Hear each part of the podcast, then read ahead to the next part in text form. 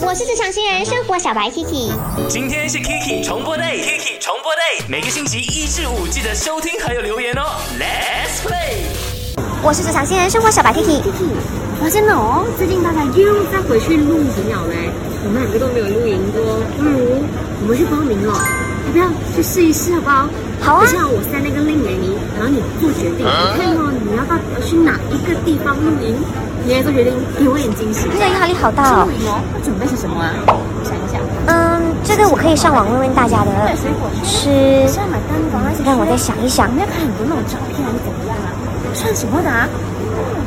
哦，你好，我是大头阿 K。你觉得说第一次去体验露营的朋友，应该要选择呢 glamping，就是比较精致豪华的露营呢，还是那一种传统的 camping 呢？在 IG 那边呢，就看到了慧令，他说我觉得 glamping 比较好啦，要尝试哦，就要尝试那种现代化跟豪华一点的帐篷吗？啊，我知道你的心情的，你就想说去 glamping 的话，就可以拍到那种碎碎、很漂亮、很豪华、精致的照片，对不对？然后呢，就可以 PO 上网，跟大家来分享一下，到时候辣也特别的多了哈。呃，因为我自己本身呢。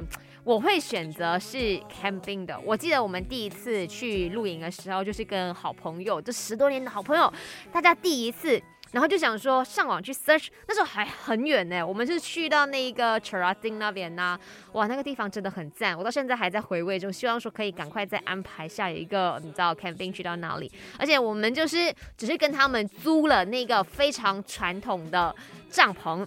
还要自己亲自搭，然后什么吃的啊，然后玩的啊，都是自己准备的。那是另外一种体验呐、我觉得说还蛮不错，还蛮好玩的。那你呢？你会建议说第一次去露营的朋友，嗯、要去尝试 camping 还是 glamping 呢？